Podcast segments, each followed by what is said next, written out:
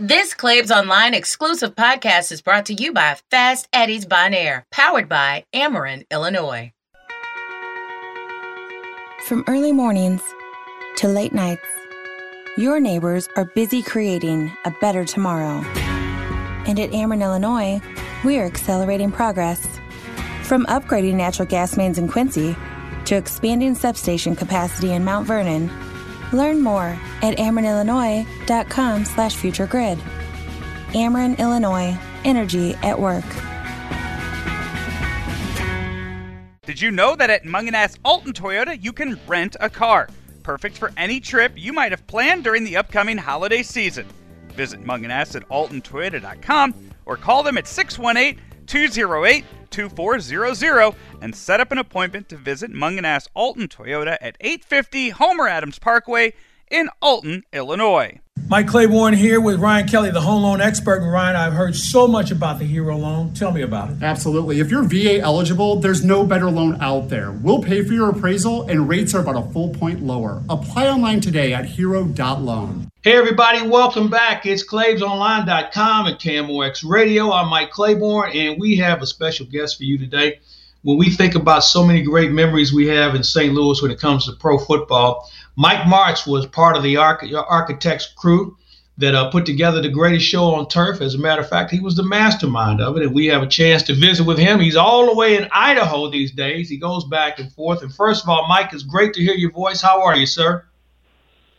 I'm doing great, Mike. Hey, thanks for having me.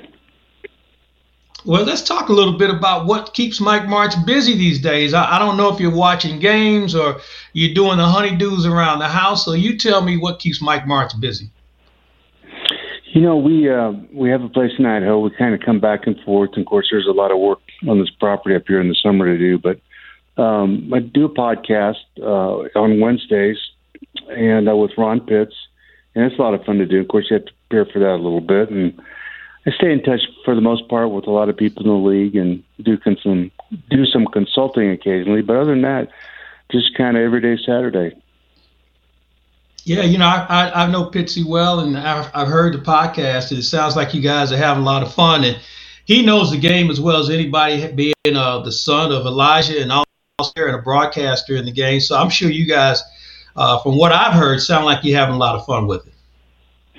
We do, and he does a good job, kind of directing us through each hour, and it's a lot of fun to do. He's very knowledgeable, like you said, and and we just kind of draw on our experiences. The nice thing about it, Mike, is we don't have somebody, a producer, in our ear telling us to wrap it up or go to this or that. We just, it's just kind of a conversation for 50 minutes. It's a lot of fun to do. Yeah, you know that's the way to go. Uh, we see that happening so much in our business. Just shooting the breeze, just a couple of guys talking and having fun without being on a clock and you know you, you stop when you get tired i guess is the way you look at it. So with you being retired once a coach always a coach so how much football do you watch today? And what do you think of how they throw the ball now compared to just a few years ago when you, you were considered a rebel because you were throwing more than everybody thought you should? You know i think that uh, the game has changed dramatically. Um, I think that the lack of time in the off season has been a little detrimental to the game. Uh, just the details of, of uh, the position at all positions uh, suffered somewhat. I think there's a lot of poor tackling. Uh, yeah, watch linebackers and their missed run fits, and you know, just from a coach's standpoint, when you look at it, at this point in the season, Mike, uh, football is much better than it was in the first eight weeks. You know, they finally have played themselves into pretty good football. I'm talking about throughout the league, but the, in terms of passing, um, you know, I think that uh, there are just so many good quarterbacks and receivers. You know, way more than when we were playing. You know, back in the '90s and in that era, it just just seems like it, just about every team's got a quarterback that's really good, and there's just so much speed and size at wide receiver out there. It's kind of incredible. You know, and I think you had a lot to do with that. Uh, once players started to see the success of what you were able to do with Marshall and Kurt and Isaac and Torry, uh, other teams started to go in that direction. But the kids started to see what an Isaac Bruce can do. The kids started to see that Marshall Faulk could catch passes out of the backfield. So now you go one generation forward, and all those kids who are watching you and watching, and the coaches that were watching you, they've now added a little water to it. They've grown a little bit. And hence we have today's modern game football thanks to you and Kurt and, and Marshall and offensive linemen and everybody else that was part of that greatest show on turf team. You know, Mike, we, I appreciate that. We had so many smart guys, and and it was. I think the key uh, in all that for us was um, we weren't afraid afraid to do things that were different. So we created stuff every week, but you can't do that if it's not embraced by those players and they're not capable of doing that. We could we could go into the room and come up with some things and ask her to do it on Wednesday's practice and by the time we got to Friday, even though it was completely different, he'd master it, was excellent at it. Just you know, those players are rare. They don't come along very often, and we had those kind of guys. You, you know, I'm going to go back to something you just said. We had some smart guys, and, and you watch the players today, and they say they're bigger, they're faster, they're stronger. But I don't know if, and you've coached a long time. I don't know if you've ever been in a room, a coaching room, with that many guys who had the football intellect that they possessed to apply with their physical skill set have you ever been surrounded by that many people who got it mentally and also physically at the same time? No, and I and I think a, a big that was just before the social media thing just broke out. So all mm-hmm. the distractions that, that that that brings, they were so focused and so passionate about what we were doing. You know, they couldn't wait to to see the game plan on Wednesday. You know, they were leaning forward in their seats and ready to go. And and I don't know today, you know, with the social media, there it's such a distraction to, you know, what happens in practice is online. It's just uh, it's tweeted about. This is tweeted about, and there's just so many distractions to that kind of passion and commitment. It's, it's hard. I mean, you have to be a special personality, and we just had a lot of selfless guys, a lot of unselfish players that, you know, it was more important to them that the guy next to them have success and you know, they did everything they could to help each other, which is really unusual. Yeah, that, that was a group that really didn't care about the individual awards, player of the week or MVP or any of that. They just looked at those W's and those L's and they wanted to make sure they were playing the last game of the year and, and you had that sort of success with them.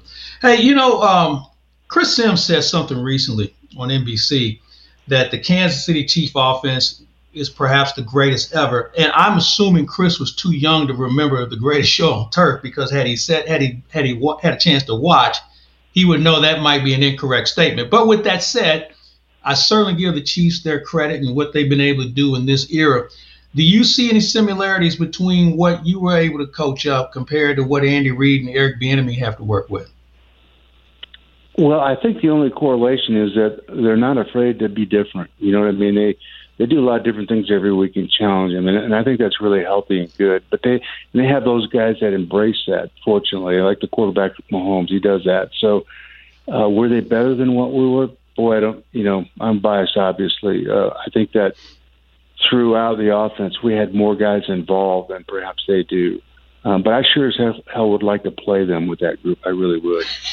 that would be. We have, we have to get a, uh, some computer game to get that one going and have you dialing up plays. Which reminds me, you, you touched on practice, and that was a time when you leave and let us come watch. I remember watching practices where the ball never hit the ground.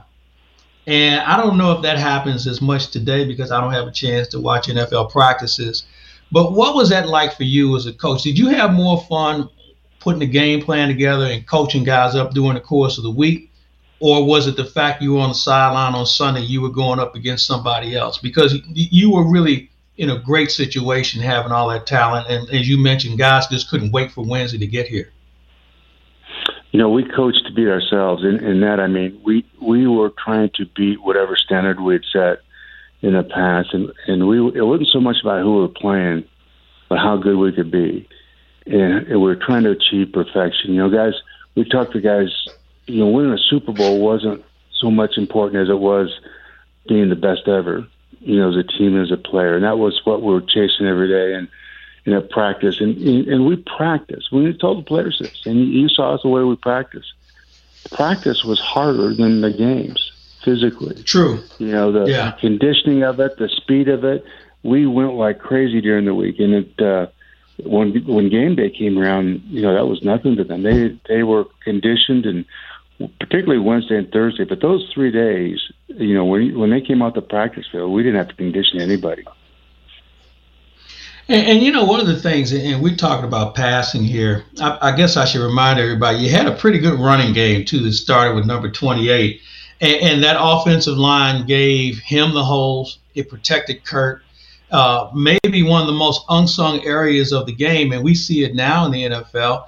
And you showed me a bad offensive line. I'm going to show you a quarterback that's going to be dirty quite a bit that day. That that hasn't changed very much, but you had a very unique offensive line starting with Orlando Pace. Well, we did, and and they're kind of unheralded. You know, you look at Orlando when I got there uh, in '99, he was the only starter from the previous year. We had uh, we had a couple for a first and a second rounder. I won't tell you who they were, but you, you know, we moved them out of there and we replaced them with guys that were competitors and just guys that you know they just they had that personality that we're looking for. You know, and uh, you know we ended up the center was undersized. You know, left the left guard was over in Europe, and he had a neck fusion. And we got a, a young player from Green Bay at the right guard, and you know we moved the center out to right tackle. These guys were nobody knew who they were, and yet they blended together and they competed so well that. Uh, and Timmerman really kind of became the our right guard became Adam Timmerman became the leader of that group, but. Um, he held everything together. I remember talking to Adam Timmerman, you know, towards the end of my stay there, and I was really concerned about him because I knew he was going to have to have two surgeries at the end of the year. This was about maybe week 10 or 11, and I told Adam in, in nine on seven because we didn't paticate practice. You, you saw us practice; we went at it hard and mm-hmm. physical. Yep. And I told I told Adam, "Why don't you stay out of this drill?" And I, I could tell his shoulder and his knee were really hurting him. And so, why don't you stay out of this drill today and tomorrow? And he looked at me and said, "I can't do that." I said, "Yeah, you can." Just he said, "No, I can't." He said, uh, "He said if I got these pads on, I'm practicing." That was that. Leading by example for sure. Hey, you know, Kurt. Uh, uh, everybody knows this story. He's a Hall of Famer. Uh, and you coached a lot of quarterbacks. Was there ever more accurate, uh, accurate quarterback than Kurt Warner? And the reason why I asked the question, when you watch the highlights, there was never a receiver that had to make a sensational acrobatic catch. It was always right in the numbers where they never had to go out of stride or anything. And that says a lot about his accuracy. You coached a lot of them. How how high on the totem pole was he when it came to accuracy? I tell you where he was really maybe the best I've ever seen in the league was his anticipation and what he could mm. see and respond to in a fraction. And that's the key for greatness to me at that position are those guys that what they see they can internalize immediately and make a decision to get the ball out there fast. And he was very accurate. Probably the most accurate was probably Marc Bulger. I've never seen anybody pinpoint the ball, especially deep balls. You know, some of the throws that he made, I, I just had shook my head. I said, "How did he do that?" But you go back to Kurt. You remember the Super Bowl? You know, he throws a slant when he you look at it from the the ground level from the end zone from the defensive side, you can't see him. You see the receiver run the slant. You see a defensive lineman coming in on him, and he throws the ball sidearm, but you can never see him. He didn't even see the receiver, and he hits him in full stride. His courage and his ability to get the ball out so fast is really unique in this league. We visited with Mike Martz, longtime NFL coach, and uh, a guy that this game could certainly use uh, when it comes to your mind. So you mentioned you've done some consulting. Uh, are you surprised that more people don't knock on your door uh, and, and, just kind of pick your brain, or maybe they do, because you are a wealth of knowledge, and you and I had so many great visits about people like Sid Gilman and Don Coryell, and, and you're that guy now. So how often do you have a chance to to bestow the knowledge that you've been able to ascertain and and these coaches and even maybe players or quarterbacks are willing to take in and, and try and carry it on? You know, it doesn't come up very often. I think today's game, uh, terminology wise, and I think guys are so involved with what they do and view it as being different than perhaps what we did. But um, it doesn't happen very often. I understand that because it, they're just so focused on where they're going with it. And I think maybe to talk about what we did is kind of is looking back instead of forward. But I will say this, I'm and I say this with great pride, and this is the only thing I think we brag about is there's a lot happened in this league in the passing game that we kind of brought in with our staff. Uh, the bullets play, the you know the 90 flip. The, there's just a lot of those kinds of things that our guys were creative with that uh, are still you know you see them in everybody's offense today. 90 flip, man. When you give it to Marshall out there on the wing, it's it's all but and and I'll go back to one game, the game in Tennessee during the regular season. Remember the second half start, you go with 90 flip, and the next thing you know, the Rams are back in it. Miss out on a yeah. field goal at the end of the game, but as good of a regular season game as I've ever seen it when it came to a St. Louis team. Well, it was a heck of a comeback. You know, they were they blanked us at halftime. It was twenty-one to nothing, or we came and we came 24 out twenty-four nothing. Yeah, twenty-four nothing, and we got the ball in the end zone right away. And yeah, they came back. We came back very very strong. But it was uh, the the thing about our guys is it didn't make any difference what the score was. You know, you look at the clock. If there's three minutes need to score three touchdowns, we're going to figure out a way to do it. You just never felt like we couldn't get it done.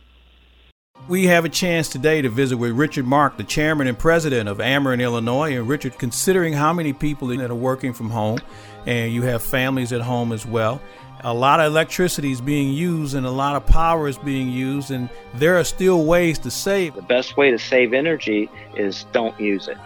And so, not only reminding our children and ourselves to turn lights off, but in this day and age, to turn our electronic appliances off, our electronic devices off when you charge your cell phone and then you unplug it from your phone, if it's still plugged in to a wall socket, uh, if it does not have some type of smart switch that you have it plugged into, that energy is still being used. So people don't realize all the ways that they're still using energy. With the holidays right around the corner, give Mungenast Alton Toyota a call about renting a vehicle from their lot. You can give them a call at 618 208 2400 for more information and check them out at 850 Homer Adams Parkway in Alton, Illinois. Mike Claiborne here with Ryan Kelly, and Ryan buying a home is a really big deal. Give me some advice for those folks who are looking to buy a home. Get pre approved and get pre approved early in the process. In fact, if you're even considering buying a home, get pre approved today at thehomeloanexpert.com. Hey, for you, when you watch games now, and, you see sprinkles of what you and your crew were able to develop, how long does it take for you to sit there and figure out what what's going to be next as far as a play selection or as far as what you see defensively on what you would call? I think defense uh, at the end of the year because there's no camp to speak of and no off season. Defenses were horrible. They played a lot of simple man coverage and simple fronts, and and uh, they couldn't teach enough because you because you don't know enough about the offense at this point. Now defenses have really accelerated what they're doing. There's a lot of disguises going on, and just a, a lot of things that uh, we didn't see earlier in the year. But I think the trend in the NFL, and I think it's a very healthy trend, is back to the running game. I think you'll see more rushes and slowing the game down a little bit, and uh, it puts defenses more on their heels now. They've got to account for that in the old days, you know, the first thing you did against a good back is you took him away before you did anything in the passing game. And I think the league got away from that a little bit, but I think it's back. And I think the the running game is where it needs to be. Uh, guys are really involved with it more. I think uh, I do believe that a lot of the shotgun stuff is is healthy, but I do believe that most of it will still stay under the center. But I think I see running backs being more involved in the offenses than perhaps maybe the last five or six years. For you, uh, what teams do you like to watch play? And what players, be a quarterback or a receiver, do you enjoy watching? And maybe remind you of a player that you coached or a guy who would be close to what you had on, on your rosters. So, who are some of the teams and who are some of the players you enjoy? I'll always watch Green Bay. You know, just because you know he's just such an enigma. He just he's we're watching greatness when you watch him at quarterback. Um, but I think really the team I really try to watch as often as I can are the Buffalo Bills. I just think they're just an outstanding team overall. And the and the, the development of Josh Allen, uh, you know, he is a prototypical quarterback. He's huge. He's a big guy that can run. He's, he's smart. He's got all the throws, and you know, he's developed into that great player. I really like watching them play. I think they're going to be there in the last game. To be honest with you, I think that they've got a great chance of beating the Chiefs. Um, but I, and I love watching the Chiefs. You know, I love watching Herbert, San Diego Chargers, not because they're a good team, but I think he's a special player. Yeah, and you know, he was a guy that kind of got lost in the shuffle for the draft. Uh, and they were going to bring him along slowly. Tyrod Taylor goes down, and the rest is history. And the way he's embraced that offense, and as you mentioned, a lot, a lot of practice time this year as far as the off season, no mini camps or any of that stuff. So this is on, on instinct and common sense, I would think, for him, and he just has such a tremendous upside. I tell you what he does better than most guys, other than perhaps Rodgers and Mahomes, is he's like Kurt in that um, he's a yeah, he's very big. Obviously, he's a very large quarterback, but what he can see and react to quickly and he's the, the game is not too big for him. It, the, the situations he's just unearned. He just is cool, and um, I just love watching from that respect because you never, you never when you watch him play, just never figure they're going to be out of as long as he's in the huddle. You know, um, I, I was talking to a defensive coordinator who coached against you, and we yeah, I brought your name up, and he said, you know what, that guy's ego is almost as big as mine, which is why I love coaching against him because he's thinking what I'm thinking and I'm thinking what he's thinking, and we both think that we can't be out And it was so hilarious to hear him talk about you in that manner. What who were some of the coaches, those defensive coordinators, that really got you worked up because you knew you were going to be in for a pretty good Sunday and you were going to have a few surprises for him as well? You know, I never really looked at it like that. Um, I never looked at it as a personal matchup between me and a coordinator. I, I always looked at uh, the last thing I would do before I go to the stadium on game day is I would go to my office very early in the morning and and look at games and just try to get a, a feel for situations and how this personality might respond to it. But um, I was more concerned about, you know, their personality. You know, for instance, uh, Tampa Bay you know, I knew that if you hit a big ball, they're just going to blitz the hell out of you. You know, mm-hmm. they're, they're, you just kind of sense that that was coming. And, you know, if you can get a beat on what they're going to do, then you can't go to work. Uh, I think that um, Jimmy Mora, young Jimmy Mora, when he was at the 49ers when we played him, he threw me the biggest curveball. He showed up and played some defenses that they hadn't played all year, and I learned from that and they were they'd never played cover two. And cover two is not a big deal, but when you when you do all your preparation for blitzes, because he was, he was a blitzaholic at the time, the zone dog stuff, and cover three and man, and all of a sudden the cover two is in there. It's a completely different dilemma in the running game and the passing game. So I learned from that that when you go into a game, you keep a large, large preparation list of plays that can account for those things. Because if you have to move over to that and change and, and during the game, you can. So, so that and that's why we always had such a big uh, playlist, and it wasn't an ego thing as much as I just didn't want to let the players down. You know, I wanted to have an answer for them if we saw something that was, you know, uh, suspicious or different than what we'd seen in the past. We've had guys you know, I remember playing Atlanta, and there was a, a first-time coordinator down there, and he was quoted that week as saying, he knew how to, how to beat the Rams. I was really curious, and sure enough, the make difference what our personnel grouping is. He was going. He took nickel and just blitzed us on every snap for the first ten or twelve plays. We were in regular personnel, and I said, "Well, that's what it's going to be. We're just going to go all of our third down offense."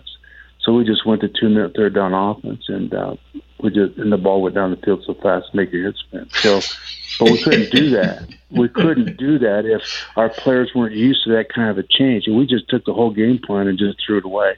It went back to elements of what we had every week, and I think that's the best thing a guy can do is a, as a play caller on both sides of the ball. If you have to change gears completely, you have to be able to do that, and your players have got to be tuned into that. If you can do that and I think that's what Bill Belichick does better than anybody in the league. I think that's what Pete does up in Seattle as, uh, real well as well. I think that's something at the Rams that Sean McVay is going to have to learn because they're married to what they do, and I think they they you know the squeeze down sets and a lot of what they do with you know, and they get forced out of that and they get stopped. They they don't. He just doesn't change gears to something else, and I think in time he'll do that. But he's a great coach, and I, I think he does a great job of teaching. But those are the guys I think that's the first thing in terms of having success as a play call on either side of the ball is your ability to change gears and move to something else. And, and you know, I guess it also goes back to coaching and teaching in practice to be prepared for anything. And while you may run some plays in practice, it may not be what the game plan might dictate. You always have to make sure the muscle memory would be there. I would think. Yeah, and you know, we told the players all the time. We would remind them that if we have practiced it sometime in your tenure here, you're responsible for knowing it. Mm-hmm. For instance, that that pass in the Super Bowl to Isaac Bruce, that wasn't on the game plan. You know, the touchdown at the end of the game, that was not on our game plan. We hadn't practiced that probably in five or six weeks, or it hadn't been in the game plan for five or six weeks. But it was the right call for the right time, and they just they executed it flawlessly you know, because they've practiced it, they've internalized it. Um, you know, we make them draw up the plays and write all the things every week, no matter how many plays there are. If there's 200, then they got to do that. And, you know, so and it's not redundant, even though it is redundant to some extent. You know, we we still treat a play each week. If it's the tenth week in a row, it's in there. We we address it that week if it's a, as if it's the first week when we prepare. So, you know, it should just be a reaction instead of having to think about it. And hopefully, if you do your job of teaching, that's where it'll be. You mentioned uh, not letting your players down. Uh, there's a lot of trust that goes into coaching and playing. If if a coach trusts his players and the players trust his coach in making the right decisions, it's a pretty good marriage to have. And for you, as you you said, you'd rather be over prepared than under prepared. How much did that sprinkle out to your players with regard to their ability to be prepared uh, because they saw you and once they had success they trusted you even more no matter what the situation called for. So for you how important was it for them to buy in early? Well i think mike we would challenge them every week mentally my college coach darryl rogers told me it's important just as important to challenge them mentally as it is physically even though um, the easiest way out would be to have a simple game plan for anybody, you know, and just get really good at it, which is the old school of thought. And he says you got to challenge it, Mike mentally. And, and there there were times when we had more than we needed, certainly, but it kept them focused. You know, the mental gymnastics that you have to go through, is particularly when something that's a little bit new, is difficult. But I always felt like um, they were always energized with new things. They loved doing new things um, they love being different than everybody else. They really embrace that aspect of it. And, you know, the ego part of it for me wasn't I'm smarter than somebody else because that's certainly not the case. The ego part for me would be I'm going to take mine against yours and I'm going to whip your ass and there's nothing you can do about it. That's the ego part for me. And it worked. It, no, no, no doubt that that that certainly worked. Hey, hey, Mike, for you, uh, so so many good memories in St. Louis. I'm sure for you, winning a Super Bowl, getting back to another one, coaching so many players. It, it looks like you're going to have another Hall of Famer coming on board, and Torry Holt here down the road. What what's the one memory that you take away from St. Louis, whether it's a practice or a game or whatever? Because uh, you were a fun person to be around uh, and you and, and your coaches and your players really made football fun for St. Louisans? Well, it's hard to explain. Every time I would walk into that stadium, you know, for the kickoff after we've warmed up and everything, uh, there's a smell to that stadium. I can't explain it. I don't know what it is there's a smell in there that just all of a sudden just absolutely perks you up and it's unique to that stadium there's a just a feel to it it was darker in there than most stadiums which was really cool you know and and just being on that sideline walking out there and and coming into that stadium on other teams it was an eerie feeling for me but just standing on that sideline was a it just felt so natural and good uh, and watching these players and the smile in the face when they come off the field. Uh, there's so many great moments. Um, maybe one of my favorite games all time was our win over Seattle up there. I think in 04. We we weren't a real good team, but we beat them three times that year. And we were down by a ton of points. I think 24 to seven and a half, and we came back and beat them in overtime. And then Tony La Russa called me. They were they were getting ready. I think it was a pennant race, and uh, we got his players players wouldn't take uh, infield un- until they saw the end of the game in the locker room. Tony called the stadium up there in Seattle and got a hold of me after the game, and, and I could hear all the the players, you know, uh, the Cardinal players in the background screaming and yelling as they're going out to the field. You know, they enjoyed the win. It, the closeness of, of the teams there in the community was unmatched in this league. Hey, for you, uh, you, you coach so many good players, and you coach with some good players. Give me your thoughts on Jim Hanifan and what he meant to you. you know, uh, there's a little story I'll tell you, and it kind of sums it up. John Matsko came in after camp up in Macomb. It was about our 10th day of practice. It's hot, muggy, miserable, and it's just and we, it's the dog days of camp. You know how that goes. You know, it's just a miserable. And, and Jim is like a machine. He's he's just going 100 miles an hour. He didn't slow down. And and Matsko came over. Is he on drugs? I said, what? he said, he's got to be taking drugs. I, I can't keep up with him. He just he's he's he's a machine. He, I can't keep up with him. That was Jim. He just uh, had so much great passion and love for the game and those players. He just there was he, he had no down moments. He just he he just went a hundred percent, and and I've never seen a coach in the field that could match his energy. Hey, Mike. Uh, I, you know, normally they would tell me we're out of time, but we're not out of time. But I don't want to take up all of your time for the day. But man, this has been a treat for me and certainly our listeners to have a chance to reminisce a little bit and just hear what you're doing and why you're not more in the game is a mystery to me. I know you're retired, at least that's what the air quotes would say. But I bet if somebody gave old Mike Martz a call and said, "Hey, I need you to do this or do that," and and it'll be your Cadillac to drive, I bet we can coach you out of it. Maybe so, but they have to they might they have to get me off of Torrey Pines if, if it's in the morning. I can tell you that. yeah. So the golf game has gotten better, is what you're saying, huh? No, it hasn't gotten any better, but I'm enjoying it more. There you go. There you go. Well, hey, Mike, as always, it's great to visit with you. We'll do this again. Uh, best of luck to you in the podcast with Ron Pitts. Where can we find it at so everybody else can be a little smarter after they listen to you too? Well, it's called the Run It Again podcast, and wherever wherever you get your podcast, I'm sure you into it. But it's uh, it's a lot of fun to do, and now it's you can see it as well. They've posted it. Um, I can't remember how you do all that stuff. I don't know anything about that, but you know you can watch it as well. So um, it's called Run It Again podcast, and it's Ron Pitts and Mike Martz. Well, I'm looking forward to keeping that on my things to do list. More importantly, it's great to visit with you. Give Julie and the family our best, and uh, take care of yourself, and and hopefully when we play baseball this year, we get out to San Diego, and we'll grab a bite. That'd be great, Mike. I sure appreciate having me. Thank you, sir. Have a great New Year and stay safe. You bet. You too, Mike. Thank you. All right. He's Mike Martz. I'm Mike Claiborne. It's the podcast on ClaibsOnline.com and KMOX Radio. We'll be back after this. Hey, Mike, thanks again, sir. Thank you, Mike. Always a pleasure. All you right. Take care. God bless you, sir. We'll be in touch. Take care. Bye bye. Bye bye. Thank you.